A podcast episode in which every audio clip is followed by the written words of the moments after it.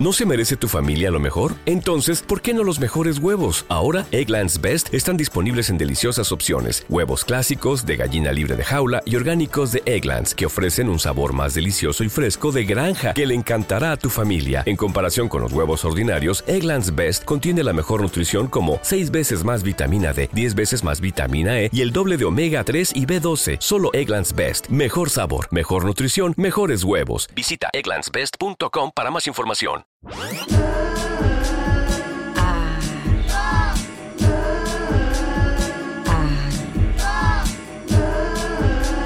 Artista revelación. artista revelación.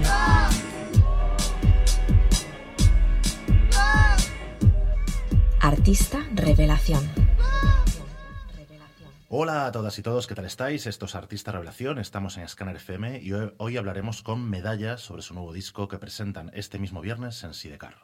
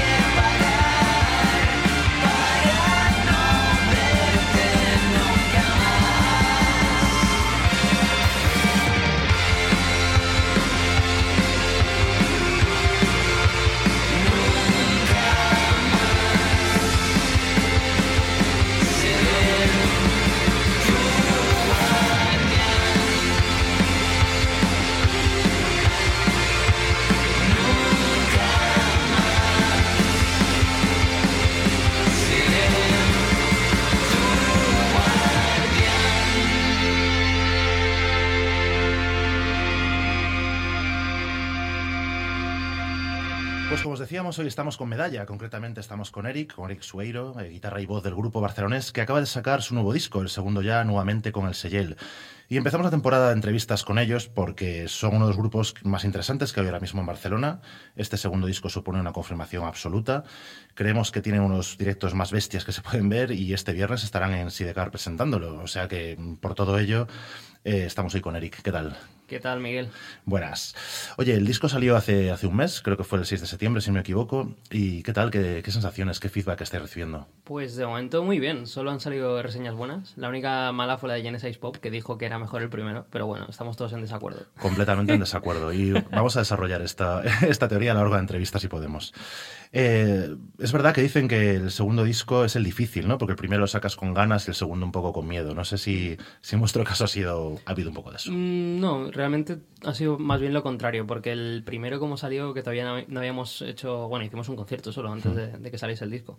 Entonces este segundo disco ha sido como más fruto también de lo que hemos ido tocando los cuatro en directo y cómo ha ido evolucionando el grupo y en cierta manera se ha, plasmado mucho en el disco eso.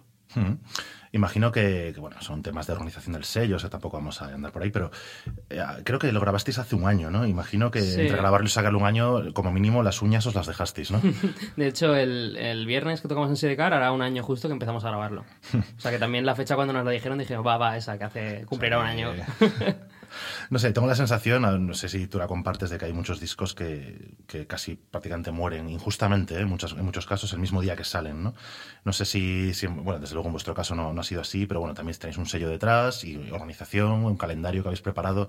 Este año ha sido de grabar y preparar, ¿no? Este disco. Sí, yo creo que vivimos un poco en la generación del efímero y sí que es verdad que sale un disco y parece que al mes la gente se haya olvidado, pero bueno, yo creo, o sea, al menos en mi caso no me pasa eso y sigo escuchando discos que han salido hace un año y creo que la gente es un poco así. Sí que es verdad que parece como que en los medios y en redes sociales solo se comente la actualidad, que me parece totalmente normal porque es algo, las redes sociales en eso son fruto de estar ahí y decirlo al momento. Pero yo creo que las canciones buenas perduran y al final lo sigues escuchando. Yo que sé, el disco de Camello salió en abril de 2017, por ejemplo, y lo sigo escuchando cada día. Exactamente. Hay que dar un puñetazo encima de la mesa y bueno, y que llegue cuando tenga que llegar, ¿no? Pero bueno, hay un trabajo detrás, desde luego, que, que no hay que obviar. El sello y vuestro. Y bueno, decíamos que está grabado este disco. Por cierto, ¿cómo, cómo lo llamáis este disco? Eh, porque es, no, bueno, es homónimo, ¿no? Es eh, medalla. No, no, sé si he flipado que es LP2, no sé si por No, ¿no? LP2 lo, lo, ponemos nosotros, pero ah. para que quede claro lo, lo que es. Hmm. Pero no, el disco se llama Medalla. De hecho, teníamos otro título y en el último momento decidimos entre los cuatro y vamos a llamarlo Medalla porque, no sé, es el disco que hemos hecho, que hemos ahí puesto todo lo que teníamos y, y no, no encontramos mejor nombre al final. Perfecto. Pues como decimos, este disco, Medalla, fue grabado en otoño año pasado y pues contándonos un poco la, cómo fue la, la grabación, ¿no? Porque lo grabasteis nuevamente con Sergio de, de Super, mm. creo que fue Mike Mayer en el estudio de Sergio. Sí, sí. Bueno, el, es el estudio, digamos que colabora con, con Sergio. Él va allí, se lo dejan, son colegas y, y nada, mm. muy guay. Pues con Sergio, con el primero nos encantó y con el segundo teníamos claro que queríamos repetir. Aparte que es un tío que se implica muchísimo Mm. y yo creo que con este también hay un salto en cuanto a cómo se ha involucrado en el proyecto. Porque con el primero nos acabamos de conocer y con el segundo pues ya nos conocíamos de, de, hace más tiempo, siempre habla, vamos hablando con él y nos vamos pasando, oye, escúchate este tema, no sé qué, o sea, vamos hablando, entonces como que era algo natural también y también nosotros lo quisimos involucrar más desde el punto de vista que, por ejemplo, grabamos en octubre y en junio hicimos una demo en el local y se la pasamos y luego él vino y como que lo hicimos todo un poco en base a eso, que fue un poco más estudiado, o sea, en el estudio, aunque parezca el disco que tiene mucha aleatoriedad, los intervalos instrumentales y tal, todo eso lo llevábamos muy estudiado y en parte Sergio nos ha ayudado bastante a cuajarlo el disco. ¿Y cómo se ha grabado un disco como este?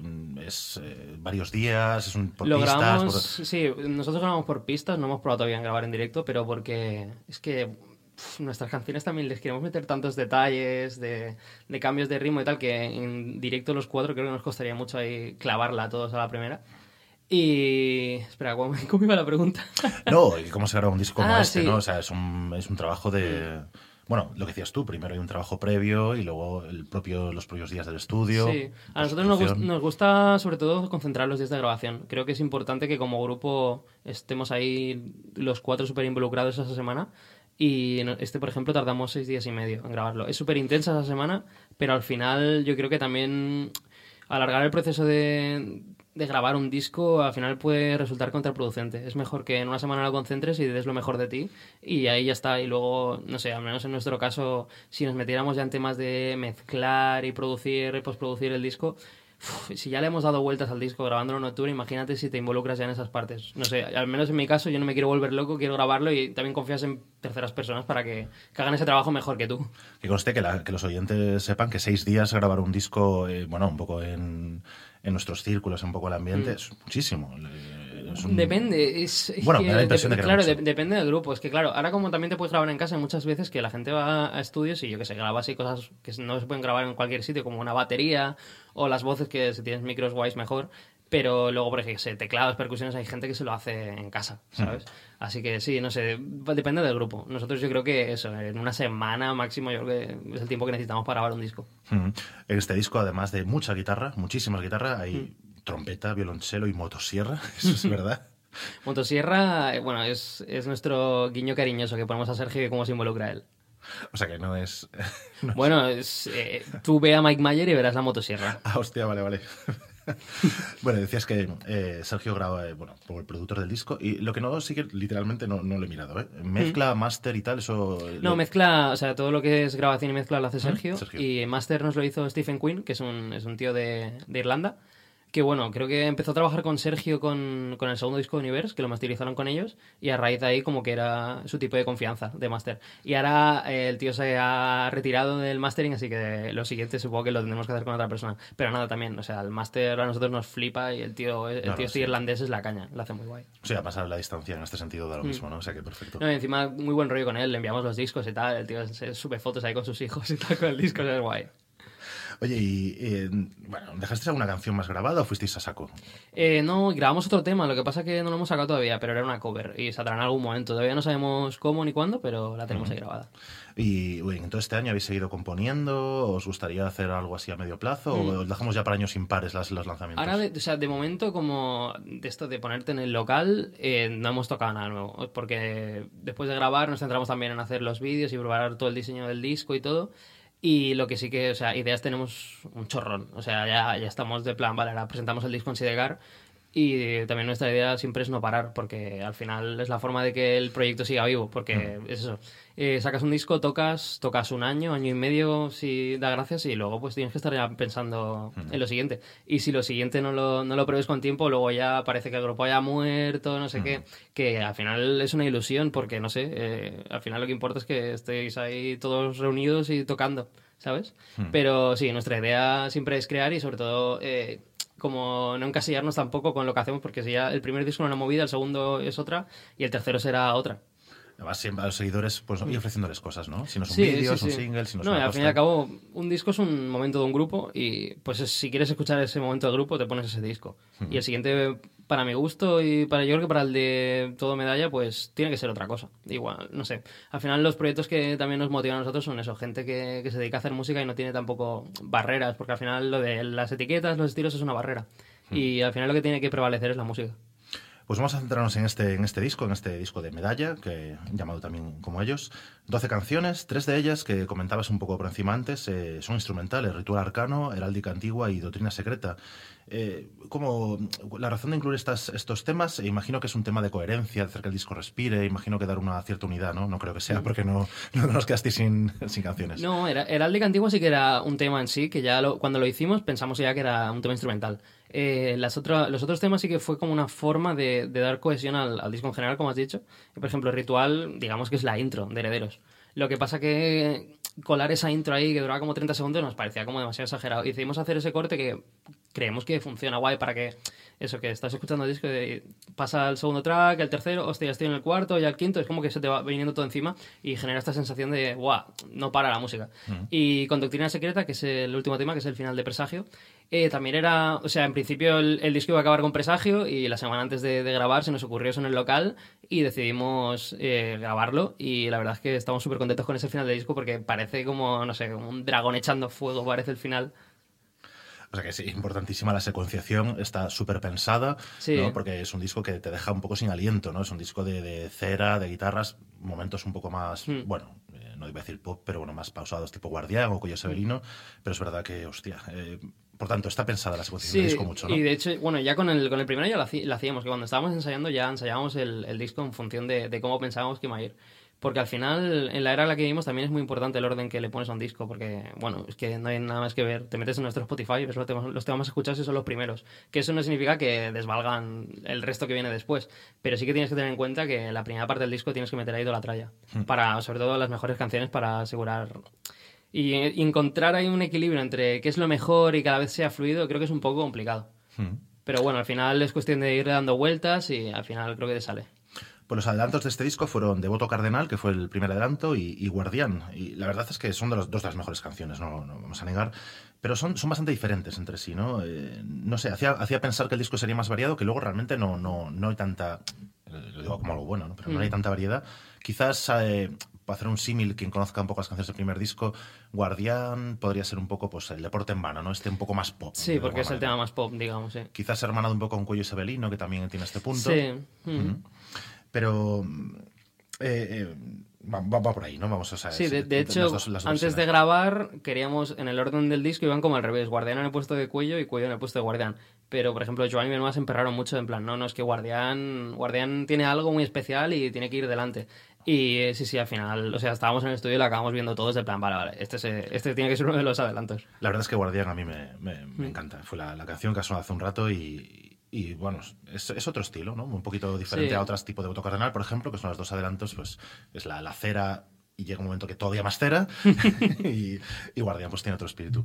Em, eh, hablando también de letras, ¿no? También las letras del disco, pues, eh, pues hay mala hostia, ironía, hay crítica, hay bastante crítica, hay frases memorables, la verdad. ¿Y cómo, cómo hacéis medalla? ¿Qué va antes, la letra o la música? Imagino que... Va de la mano. Eh, las letras, por norma general, las escribo yo. Y siempre, por ejemplo, siempre que traigo una canción o, tal, si no tenemos ahí un concepto muy definido de, de qué va a ir la canción, cuesta que, salga hacia adelante porque le damos mucha importancia y creo que también es un punto fuerte de, del grupo como que hagamos letras así como que como que cada, cada canción es un concepto al final y que mm. te acabes quedando con, con la copla. Y creo que es muy importante. Y no sé, hay, hay canciones, por ejemplo, Primero Cervantes, la primera versión de la canción era súper diferente, pero mantuvimos solo la letra porque dijimos, vale, la letra tiene algo guay, vamos a mantenerlo y vamos a darle una vuelta.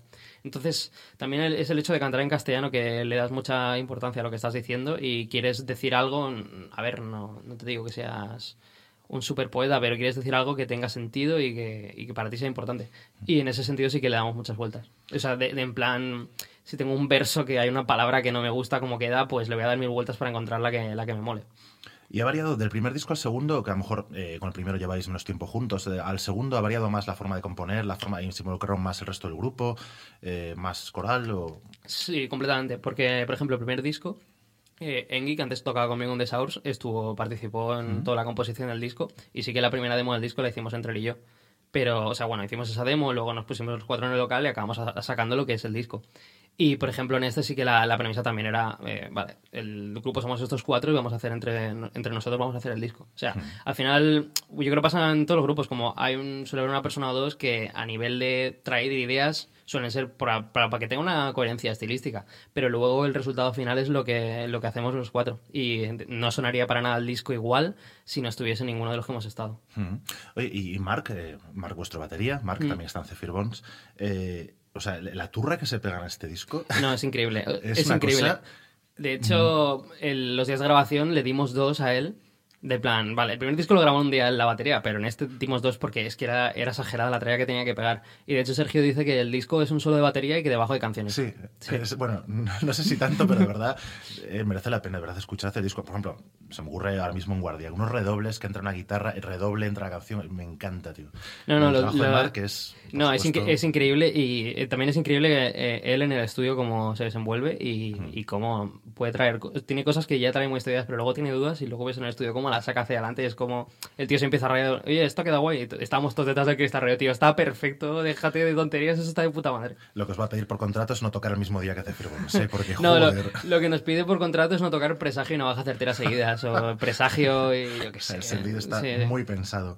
Oye, si te parece, vamos a escuchar otro tema del disco. Eh, hemos escuchado Guardián antes y si te parece, vamos a escuchar El Tajo, que es la canción que, que abre el disco y es una, una de las canciones que, por lo que he escuchado un poco por ahí, son las que más gustan, porque realmente creo que condensa un poco todo lo que es el disco, ¿no? Mm. Eh, va subiendo, hay momentos eh, de tralla, momentos más, más calmados. Bueno, a ver qué os parece. Esto es El Tajo, la canción que abre el nuevo disco de Medalla.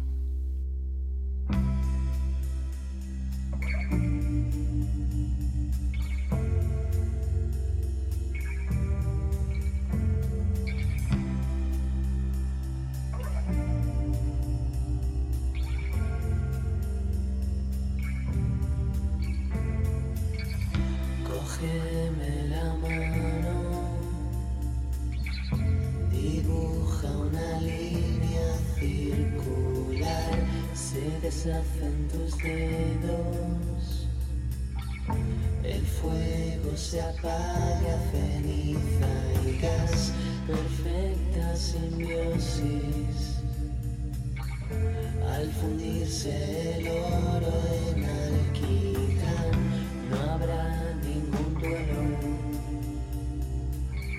Pierdes el sentido y empiezas a flotar.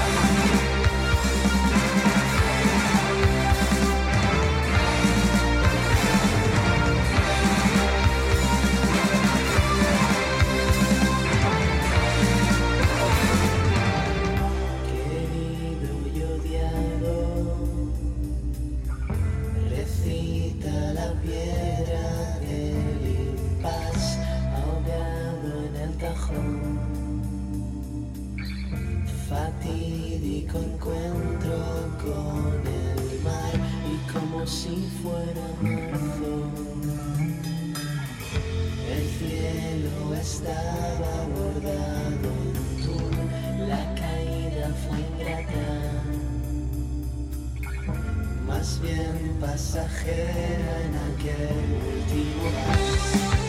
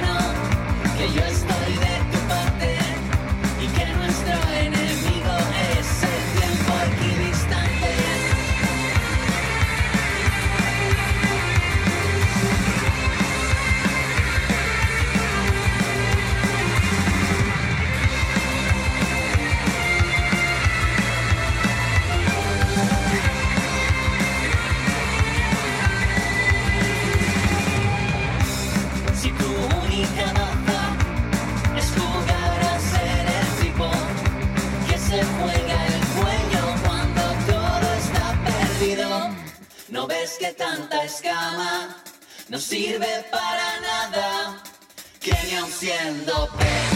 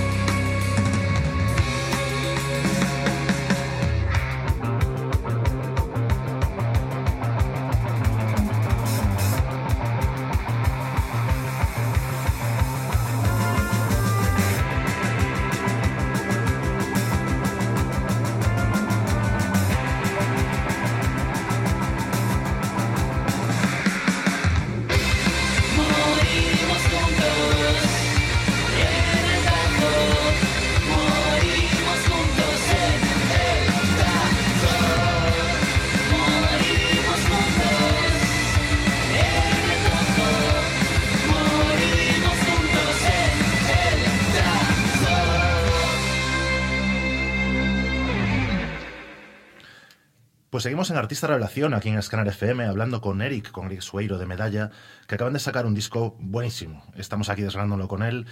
Y antes comentábamos, estábamos comentando desde que sonaba el tajo, cómo, cómo se pega unas buenas palizas en este disco. Y por cierto, habl- hablando de mi- miembros de grupo, eh, echamos a faltar a Joana eh, en los cuentos de Radio 3, que, que- que no pudo estar. Eh, Hostia, qué- es que el drama laboral es serio, o sea, Sí. porque, bueno, cada uno tenemos, aparte de tocar, tienes que tener tus movidas porque si no, Hmm. o sea, vivir de la música es imposible. Y, por ejemplo, él es profesor y Hmm. es profesor de primaria y es sustituto y es lo que toca. O sea, no puede, no puede pedirse días libres. Yo, solo por curiosidad técnica que a lo mejor a algún oyente le interesa, ¿cómo hiciste? ¿Llevabas como dos amplis ecualizados diferentes o algo así, tú? Eh, exacto. Sí, ¿no? Sí. Es que lo me fijé y... No, y al final lo de Radio 3 dije- decidí, o sea, tuvimos ahí, hablamos entre los cuatro en plan, vale, ¿lo hacemos o no? Porque al final se graba entre mañanas, entre semana, entonces es- eh, también es un, o sea, es un horario complicado como grupo poder montártelo y nosotros más desde Barcelona y a Madrid. Y al final decidimos, mira, al final quien conozca medallas sabrá que somos cuatro y quien no, pues mira, nos ha conocido a través de eso y luego va a escuchar el disco y nos va a ver en Exacto. directo y vamos a ser cuatro. Es una forma promocional más y Exacto. igual que estás tú aquí solo hoy, pues otros días estás. Pues, Ujú. pues, ¿qué se va a hacer? Pero hay una persona también eh, muy cercana a Medalla, eh, casi un quinto miembro, que es Lidia Ruego, que vuelve a ocuparse de todo lo relacionado con el arte del disco. Y la verdad es que el resultado me gusta muchísimo, ¿no? Con este demonio sobre fondo psicodélico. Creo que capta bien el espíritu del disco, ¿no? Un poco satánico, tecnicolor. sí. Sí, de hecho, bueno, el, el primero sí que lo hizo el Marqués, el que era cantante de los Pennycocks, y este sí que lo ha hecho ya Lidia, que nos hacía... Pues cagada total porque pensaba que Ah, había hecho bueno, no te Lidia el, el parte del primero. Sí que había hecho un vídeo. ¿Había hecho algo? No, los videoclips siempre los ha hecho ella, ¿verdad? y bueno, todo carteles de conciertos y todas Pues- esas movidas. O sea, ella se encarga básicamente de todo lo que es el gráfico del grupo, lo hace ella. Y con el segundo sí que la premisa también era darle total libertad creativa y estamos encantados nosotros. Sí, sí, los no, cuatro no. con el diseño del disco estamos encantados. Es un disco que entra, entra por los ojos, porque hemos hablado por el disco por dentro y también por fuera. Y ahora lo que queda, como decíamos, es presentarlo y empezáis este viernes, lo presentáis en Sidecar junto a Pantocrator. Que Pantocrator, este grupo que está ahora aquí como también ebullición, saliendo y... Tendría que buscar qué significa Pantocrator, pero yo creo que es algo medieval, ¿no? No, no, es, el, sé. es el Cristo este que está así en la... Ah, vale, pues Sí, ah, ya está, sí, medieval. Está, sí, Total, sí. Total, fuego y, y espadas. Oye, vuestros directos son totalmente apabullantes. eh, Lo recuerdo con mucho cariño el concepto del bis, que yo no sé si fue el último que disteis en Barcelona. Fue, sí, o sea, de hecho, el plan era sacar el disco el mes siguiente, pero al final se acabó retrasando. Pero sí, fue el último que hicimos así en Barcelona, que fue en marzo. Sí. Y, y la mitad de, bueno, casi todo el setlist era el disco nuevo. Sí. Porque ya estábamos un poco cansados de tocar lo viejo y, bueno, Y era una forma también de probarlo. Y yo, yo recuerdo, porque, bueno, porque estábamos en la organización, la fonoteca, eh, que justo antes de empezar, yo no recuerdo si fue con Joan o fue con, con Benoit, que comentasteis, estabas tú y dijiste, hoy va a molar. O sea, antes de un concierto se tienen sensaciones, ¿no? Eh, Se tiene, hostia, hoy tiene buena pinta.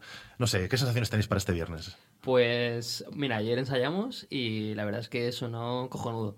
Y si hacemos la mitad de lo que hicimos ayer en el local, estará de puta madre. Ya hemos visto Barcelona empapelada con carteles de eh, a tamaño A, A2 o Bueno, A1, no, no sé. está guay, está guay. He salido ahí del curro a, a hacerme un bocadillo y lo he visto y he dicho, guau, qué guapo.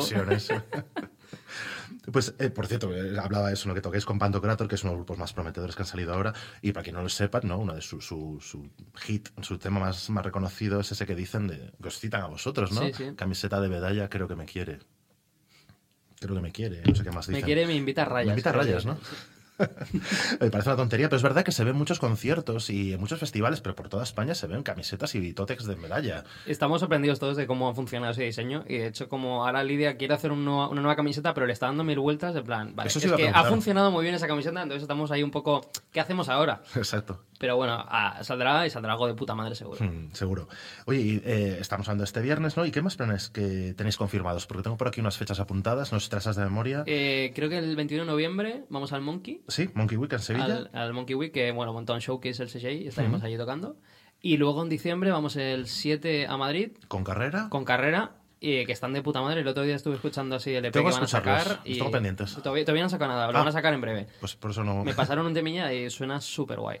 Y luego hacemos una gira por Andalucía. Exacto. Eh, la semana siguiente de, de Madrid, creo que es el 12, 13, 14 de diciembre. 12-13.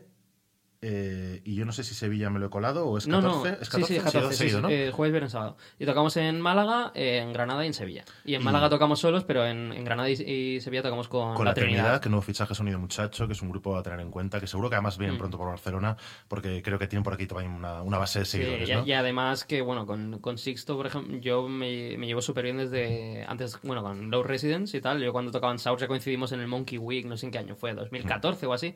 Y súper buen rollo con él y la verdad es que el grupo nuevo me flipa. Y va a molar, va a estar guay. Esta vez por ahora no hay conciertos con camellos, al menos por ahora, que son otro grupo que, que están imparables, ¿no? ¿No, de Están, están que no paran y no me parece, o sea, no, no me parece extraño porque son buenísimos. Hmm. Bueno, al- algo haréis más adelante con, con ellos seguro. Lo que sí que, oye, iba a preguntarte, ¿no os habéis planteado coger un técnico de sonido o es que ya como todos los técnicos son heavies ya, te- ya, ya os va bien?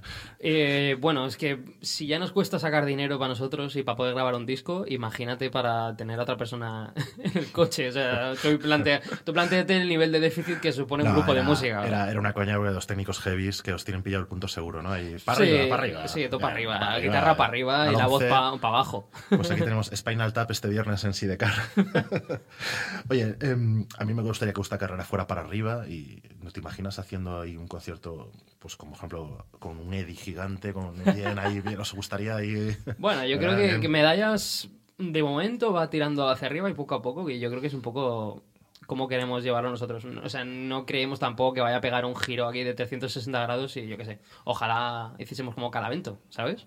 Algo así, porque nos flipa, por ejemplo, Calavento y es admirable la carrera suya como, como está yendo. Pero bueno, yo creo que al final es como todo. Lo haces porque te gusta y poco a poco, y si lo haces bien, cada vez te conoce más gente. Eso está claro, y no, yo sí, me, me encantaría veros en, tocando pues eso, con fuegos artificiales y llamas y, y tal, pero bueno, poco a poco, para empezar, empezamos este viernes en Sidecar con Pantocrator, tenéis una gira estupenda y, y muchas, muchas cosas buenas por venir. Oye, ¿qué canción entonces que te apetece para, para cerrar esta entrevista? Pues presagio, porque es el cañonazo más, más duro que hemos hecho nunca y es una puta locura de canción. Presagio, eh, la, o sea, le empecé a escuchar, hay como varios hits y tal, y Presagio la empecé a poner y, ah, hostia, la segunda vez que la escuché dije, quizás es de las mejores del disco. Es, un- eh, lo vais a Es escuchar que- es que es una puta locura de una- canción. es una pasada. Pues os dejamos aquí con, con Presagio de Medalla. Muchísimas gracias, Eric, por, por acompañarnos en esta entrevista en Scanner FM, con la que inauguramos un poco esta, esta temporada de entrevistas.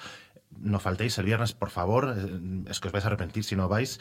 Y nada, pues eh, eso, muchas gracias por hacer un hueco esta, en esta semana tan jerteada que tenéis. Muchas gracias. Un saludo.